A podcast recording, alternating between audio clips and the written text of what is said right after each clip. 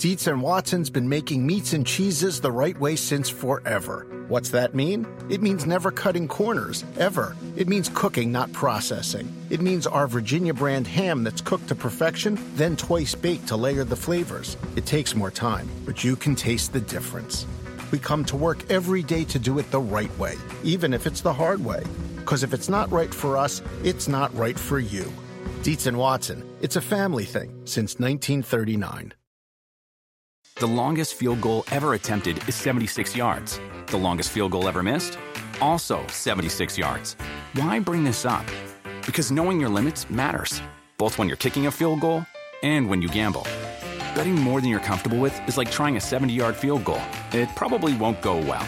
So set a limit when you gamble and stick to it. Want more helpful tips like this? Go to keepitfunohio.com for games, quizzes, and lots of ways to keep your gambling from getting out of hand.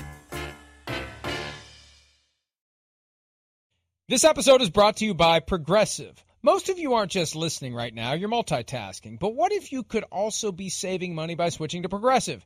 Drivers who save by switching save nearly $750 on average, and auto customers qualify for an average of seven discounts. So multitask right now. Get your quote now at progressive.com. Progressive Casualty Insurance Company and affiliates national average 12 month savings of $744 by new customers surveyed who saved with Progressive between June 2022 and May 2023. Potential savings will vary. Discounts not available in all states and situations.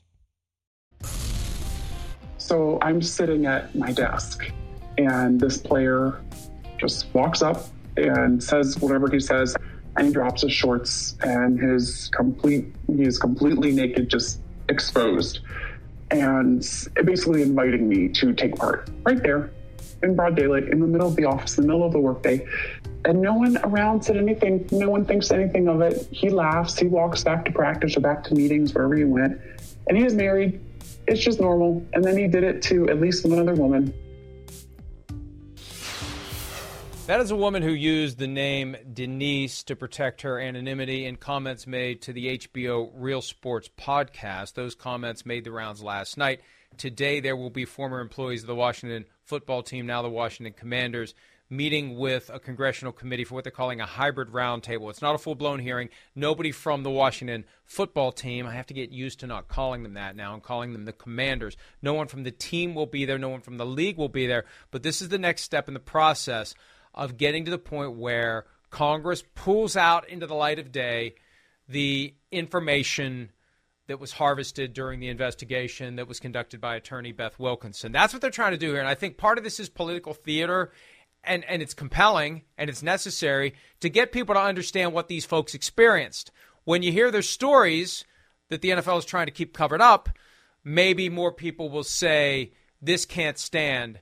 People have to come forward. People have to be allowed to come forward, and the NFL has to come forward with what it learned. Because none of the specific information that was discovered during the investigation has ever been disclosed under this clumsy, disingenuous notion that we promised some of the employees anonymity, so we must treat everything that we learned from any employees with complete and total secrecy, and we're not going to tell you any of it. That that goes too far, and that's a convenient way to cover up things that you don't want becoming public. Big cat. Yeah, um, you obviously know a lot more about this than I do as a former lawyer who never lost a case. Uh, yeah, I mean, this is this will be interesting to see how it plays out. I what you never lost a case. I never lost a case. No, I never win. lost a case. I I never lost a case. I won. Wasn't that it? No, you never lost a case that you I think didn't that win. Was, That's yeah, my. You say. came up with that tagline at one point. It was beautiful. It's beautiful. Yeah, you never lost and a case accurate. that you didn't win. Yes, that is there a fact. Is. I've never lost a bet that I didn't win. But um, it will be interesting. I I will say compliment to Mike Florio. Mike, whenever these type of stories come out, is always right on top of it, and he actually explains it in terms that uh, dumb brains like myself can actually understand. And unfortunately, there are more and more and more of them. It's kind of uh, flooding the wheelhouse with things that are forcing me to relive my days as a practicing lawyer. But this is one where, and and we've got the story with the the, the various complaints that were made and the statements that were made and the allegations. There's there's some stuff that's involving Daniel Snyder. Nothing that would be, oh my God, he must sell the team. See, I think they're trying to, and, and, there may be something like that lurking out there. I think they have hidden all of this for three reasons. Number one, they don't want to put Daniel Snyder in a position where he's going to have to do the Jerry Richardson thing and throw the keys and sell the team and move on. Number two, they don't want other owners to be held to a similar standard where disgruntled employees can make accusations, light this fuse, it blows up, it's a problem, you do an investigation, at the end of the day, this information comes out, you have other owners who may have to sell their teams. And I think as it relates to this investigation, this dawned on me a few weeks ago. There was an op ed written in the Washington Post, I believe, or maybe it was the New York Times by one of the former employees. I think the NFL, the league office, is trying to avoid tough questions about what the league office knew, when the league office knew it, and why the league office did not intervene to protect these persons from ongoing misconduct that the league office knew was occurring. That's another reason why they're covering this all up. And Roger Goodell earning his 65 million per year by showing up at press conferences and giving these disingenuous responses with a straight face as to why they're not disclosing this information. And back to Brian Flores, this is one of the things that I've been meaning to write at PFT. There's a whole section on the Jon Gruden emails and how they prove the systemic racism in the NFL.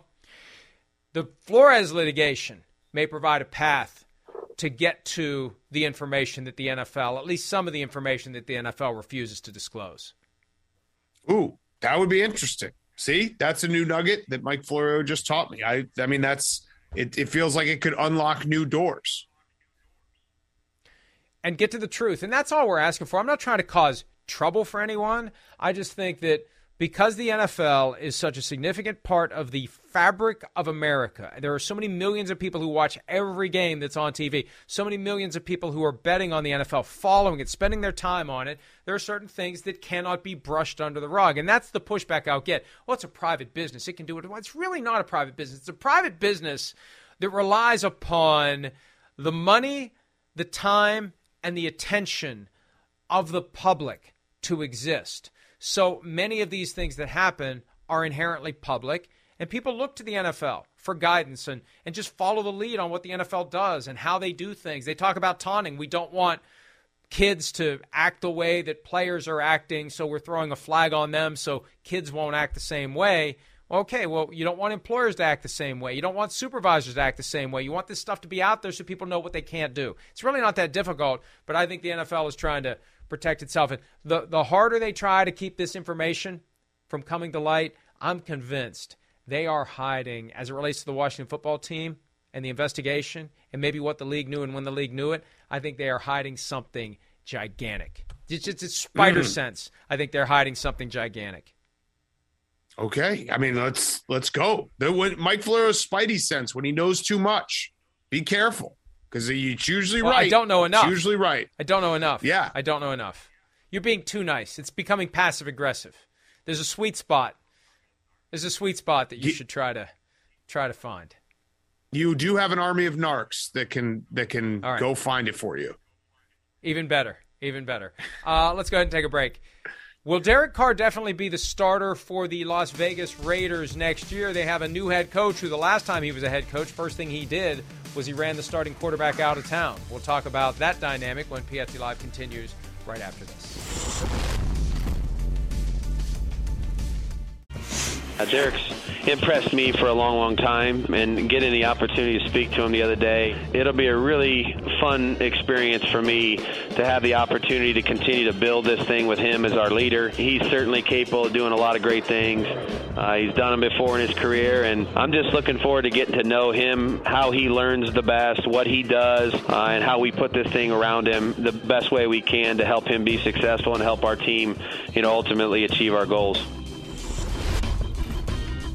Josh McDaniels, new head coach of the Las Vegas Raiders, talking about Derek Carr. And when McDaniels became the coach of the Broncos in 2009, first thing he did, first thing he did, bye bye to Jay Cutler. Remember how stunning that was? Ended up with your Chicago Bears. Thought he was going to Washington to be reunited with Kyle, with Mike Shanahan and Kyle Shanahan, but Mike Shanahan, who had drafted him, traded up, surprised everyone in 2006, traded up to get Jay Cutler. Everyone thought that's where he was going. He ended up with the Bears. But that was the first thing he did. So you got Derek Carr, one year left on his contract. I don't know what Josh McDaniels is going to do. I'll tell you exactly what he's going to do. He's going to keep Derek Carr because one, Derek Carr is very clearly the heart and soul of that locker room. If you watch the Raiders last year, everything they went through, he did an incredible job. Not even talking about on the field, I'm talking about being a leader, like all of his statements even after the Henry Ruggs situation. Like everything he said was perfect in terms of what you want out of your quarterback, what you want for your team to stay together. If you talk about the Raiders last year and them getting to the playoffs, Derek Carr deserves a ton of credit for that, a ton of credit for keeping that team together. So that's one. Two, when he went to when Josh McDaniels went to, to Denver, it was an outright disaster.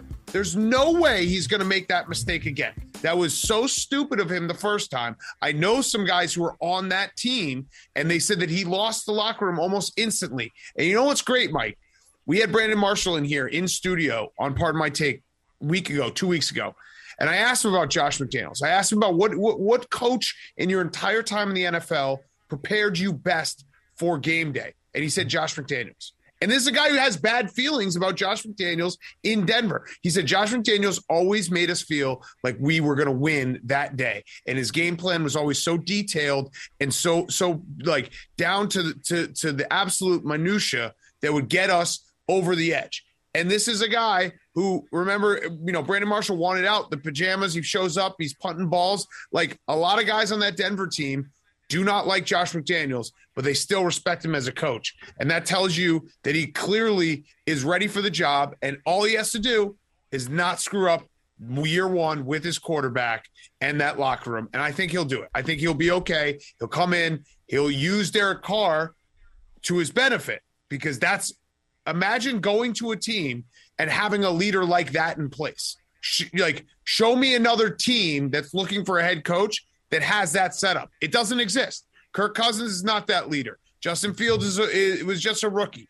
Daniel Jones is not that leader. Trevor Lawrence is a rookie. You cannot find a better situation in terms of coach coming in and having a good quarterback who's also the heartbeat of that team. I have two caveats. Number one, is Derek Carr upset that Rich Bisaccia didn't get the job because he and others came out and said Bisaccia should keep the job? That's one. I need to make sure that Derek Carr is on board with Josh McDaniels, and hopefully, hopefully, they talked to him in advance. They explained it to him that he, he's he's okay with it. Secondly, he's entering the last year of his contract, and he may say, "Hey, you want me to be on board with this? I need to know you're on board with me. I don't want to have a lame duck season here." You know, if you're not going to give me the commitment I want, then maybe I'd like to go to a team that will. Maybe I want to go somewhere where I know I'm going to be valued, where I know I'm going to be present, where I know I'm going to be part of things. So we've seen plenty of other quarterbacks make power plays. I can't rule out the possibility that Derek Carr says, you know, and I think his brother David was on a show recently, kind of hinting at this before they hired Josh McDaniels. I think Derek Carr's got something to say about whether or not he wants to be there. So it's not just enough to say, well, does Josh McDaniels want Derek Carr. Does Derek Carr want Josh McDaniels? And I think he's been around long enough to realize he may have a voice in in that side of the equation.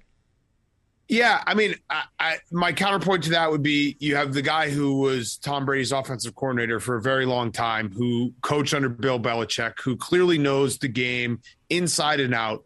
If you're Derek Carr, why wouldn't you say on the like flip side, let me play and guess what? If we're if the Raiders start, which they've done multiple seasons now, where they've started very hot, I think he'd probably get that deal. The you know come mid October. If not, someone's going to get him next year. Like if he's free agent, he would be one of the best free agent quarterbacks that's hit the market with still years left in his prime for a long time. So I he would make money either way. I think he I think he's going to be good either way.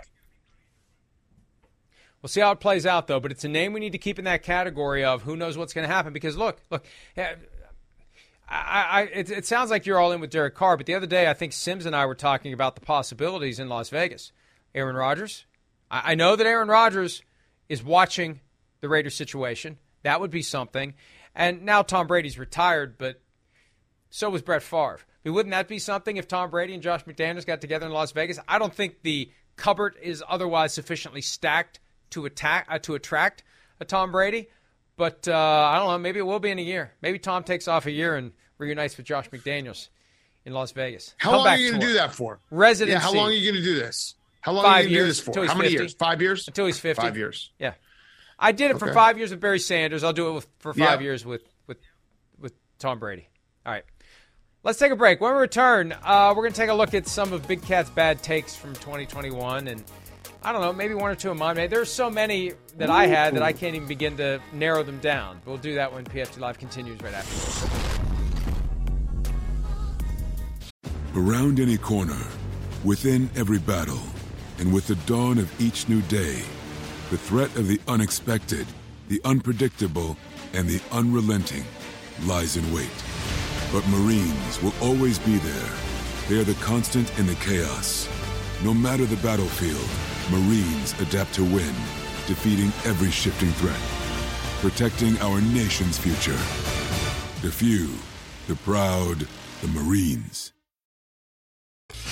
We were talking about you at family dinner the other night, and my wife pointed out, you know, you're old enough to be his father. And I, I'm 20 years older than you. 20 years.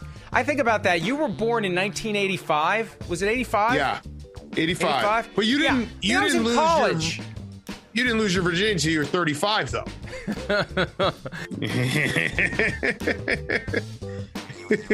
EJ, getting it done quickly. Well done. Well done. Uh, okay, enough of that. Let's move on. Big Cat's worst 2021 season predictions. I've got a couple of my own that I'm afraid to mention because I know one of them has gone largely unnoticed, and I really don't want to remind the world of it, but I'll give you the first crack. What's your favorite prediction from the year that blew up in your face? Okay, so I'll actually just go down the list because you're going to like all of these. These are very, very good. Um, there's some really, really bad ones. In week one, I said Jameis will have a career year. He got injured towards ACL. Whoops. Uh, I week two, I said Joe Judge will be the first coach fired. Didn't happen. They actually almost held him on onto him. Like that was insane not how long bad, they though. held him on. Yeah, this one was right. I said Urban Meyer will only last one year. That was a good one. Uh, That's good. I said Matt Nagy. He didn't last a year. You were wrong. You were wrong. He didn't last a year. So you were wrong. That's true. I said Matt Nagy will be fired uh, on Monday if the Bears lose. That was week four. He was not fired. Uh, there's a couple Bears ones that I, I threw in there. Week seven will go forward. Week seven, I said Deshaun Watson will be traded in the next two weeks. Very wrong. week eight, I said the Bears will win this week. They lost to the 49ers by 10. Um, I said week nine, Jordan Love will probably be a Hall of Famer. He then went out and just was, Was that- terrible. At least it was before the game that you said that, not after. yes, yes. All right, flashing forward, I said Tom Brady looks like he'll be able to play till he's 50 in week 10. Um I said I said in week 11 Rams will be one and done in the playoffs. That that one's well, but you know what? At the We- time, that wasn't an unreasonable take. Well, here's the thing. I I can see it right now. There was a stretch here where I was trying to make heads and tails of the NFC and trying to figure out a way the Packers weren't going to be the representative from the NFC because I went in back-to-back weeks. I said the Rams will be one and done in the playoffs. The Cardinals will be the NFC one seed. They then lost like three out of four. Then the next week I said the Bucs will be the NFC one seed. Then they lost the next the, that day, that Sunday, to the Saints nine to nothing. And then I went Bucs Chiefs Super Bowl matchup. Not true. And then I finished with Cowboys going to win the Super Bowl. So I just basically When- every different week I went with a different team from the NFC and I never got it right. when did you think that the Cowboys were actually going to win the Super Bowl? At what, at what moment did that that thought coagulate in your brain? it was before the Washington football team beat down. It was uh so it was like somewhere around week I don't know 12, 13, somewhere in that range. Uh and I was like this team has everything. They have the defense. It was right when their defense got healthy and they were it, I think it was actually uh when they played the Saint or no, it was when they played the Chiefs and I actually said to myself they don't have any receivers, but their defense played really well. And remember, they held the, the Chiefs to 19 points. And I was Week like, 11. this team, it feels like they might be. And then I realized that I bet on Mike McCarthy. Yeah, They, they, lost got beat by the Raiders four days later, and that's yes. It's been um, you can time it. Every time I say something about a team, like definitively, the next week something bad happens. I think I actually placed the bet, uh, and then that Sun. I think I placed the bet at like 11 a.m. on the Sunday that Michael Gallup tore his ACL. It was like bang bang. First half of the Chiefs Bengals AFC Championship on Sunday when it was 21 to 3. And I intentionally included some wiggle room to protect myself. Thank you very much, Pete. Game's not over, obviously, but would be almost impossible for anyone to beat Mahomes and the Chiefs today from any era. Uh, I said game's not over. I said almost impossible. So the Bengals oh, did Mike, the almost impossible. Definitive. Be I, be I definitive. I was trying to protect myself. Be definitive. I said before the Titans game, the Titans are going to absolutely demolish the Bengals. And then I said before the Chiefs game, I said the Chiefs are in a different class than the Bengals. I've been getting dragged left and right. That's part of the fun. Where I'm stupid. You see, I, sometimes I get it right. During sometimes the game, I'm, you did your you did. Thanks for coming out, Bengals too. Now that was on purpose. That, that, was to help Bengals yeah. fans. So that that I mean that tweet alone won the Chiefs the Super Bowl in 2019. So I, you know, that that tweet works. Uh, let me let me give you a, something from before the season, and I got to give you the context first. We we and this was either my idea or I was fully on board with it. We did a draft on one of the Friday editions of PFT Live. Charean Williams was on with me, and the draft was the teams that have no chance to make the playoffs. So, you know, the first couple rounds were easy Jaguars, Texans, Lions, right? Then you get to round three, and it's like, did, we really want to do a three round draft here? Because it, it started to get difficult. So, my third round pick was the Bengals. No chance oh. to make the playoffs. And hers was the Panthers. Hers was the Panthers. And she was very nervous in September about the Panthers. And then I got very nervous in October about the Bengals, and I'm still nervous. Although they've already made the playoffs, they may as well go ahead and win the Super Bowl. I, I guess I should finally pick them to win. I picked them to beat the Raiders, picked them to lose to the Titans, picked them to lose to the Chiefs. I picked them to lose 41 to 24 to the Chiefs. I listen. I'm very happy that I every year my listeners know I make a bet. It's got to be a team that was expected to make the playoffs. If they start 0 2 or might be 0 3, I bet my pinky if the team wins the Super Bowl, I will cut off the tip of my pinky. This year it was the Colts. I was very nervous for that stretch in December when they looked like the best team in the NFL. I was very, very nervous. The only time I've gotten that close or that nervous was the the bet originated in I think it was 2017 when the Texans started 0 3 and then they rattled off like 10 straight wins and got to the playoffs. I was a little nervous that year about my pinky, but it it, it survived another year. I'm happy I didn't pick the Bengals. I'm good. Were you sufficiently nervous that you actually started to think about how you would go about doing it? Like you would have elective surgery to remove the tip of your pinky, or you would just get a meat cleaver out or slam it in a door? Like, did it get that far where you were actually considering how the tip of your pinky was going to be removed from your body? It was one of the dumbest conversations I've ever been a part of, like myself feeling dumb. um, I said to my wife, I was like, uh, yeah, like if the Colts, I gave her a heads up. It was mid December. I remember vividly. We were walking with my with my kids, and I was like, just a heads up. Um, the Colts are the team that I have to cut my pinky off, and they're playing really good football right now. And she looked at me and she was like, do you think you can just walk into a hospital and have them remove your like your pinky? And i was like yeah why not? She's like it doesn't work like that. They're not going if there's nothing wrong with you they won't dismember you. And i and i was like you know what? That that actually makes a lot of sense. You're right. So i got to think of another way to do this. Let's let's take a break. Uh, we'll wrap up this what day is it? Thursday? Thursday edition of pft live right after this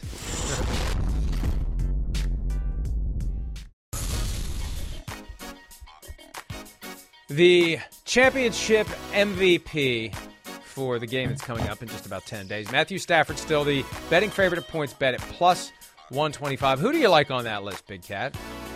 I'll tell do you, you go scratch like. or do you, you, you, do you dig down deep? No, I, I, I would go. I would dig down deep. I'm gonna. My bet is gonna be the Bengals plus four and a half for the game, and so uh, you know a little sprinkle a little bit on Aaron Donald 16 to one because like if the Bengals lose, it's because that offense, that defensive line of the Rams just completely dominates the game. And Aaron Donald is good enough going into the game. If he gets, you know, a big bang bang play, a fumble, two sacks, whatever it may be, and the announcers talk about him all game, I yeah, I could see that happening. I'm intrigued by Ja'Marr Chase also. We've seen receivers win Super Bowl MVP. It's hard to do it. It's never happened in the regular season, but we've seen plenty of receivers do it in that one game setting if they have a huge day. Ja'Marr Chase has a huge day, Bengals win. He could end up ultimately winning it. Uh, I like the Bengals too. I still got some time to go back and forth. I have a, I just have a feeling whatever I do, I I feel like inevitably I'm going to pick the wrong horse on this one, but I got more time to figure it out. We are out of time. Big Cat, good seeing you as always. Everybody else, we'll see you at 5 p.m. Eastern for PFTPM. Dietz and Watson's been making meats and cheeses the right way since forever. What's that mean? It means never cutting corners, ever. It means cooking, not processing. It means our Virginia brand ham that's cooked to perfection, then twice baked to layer the flavors. It takes more time, but you can taste the difference. We come to work every day to do it the right way, even if it's the hard way. Because if it's not right for us, it's not right for you. Dietz and Watson, it's a family thing since 1939.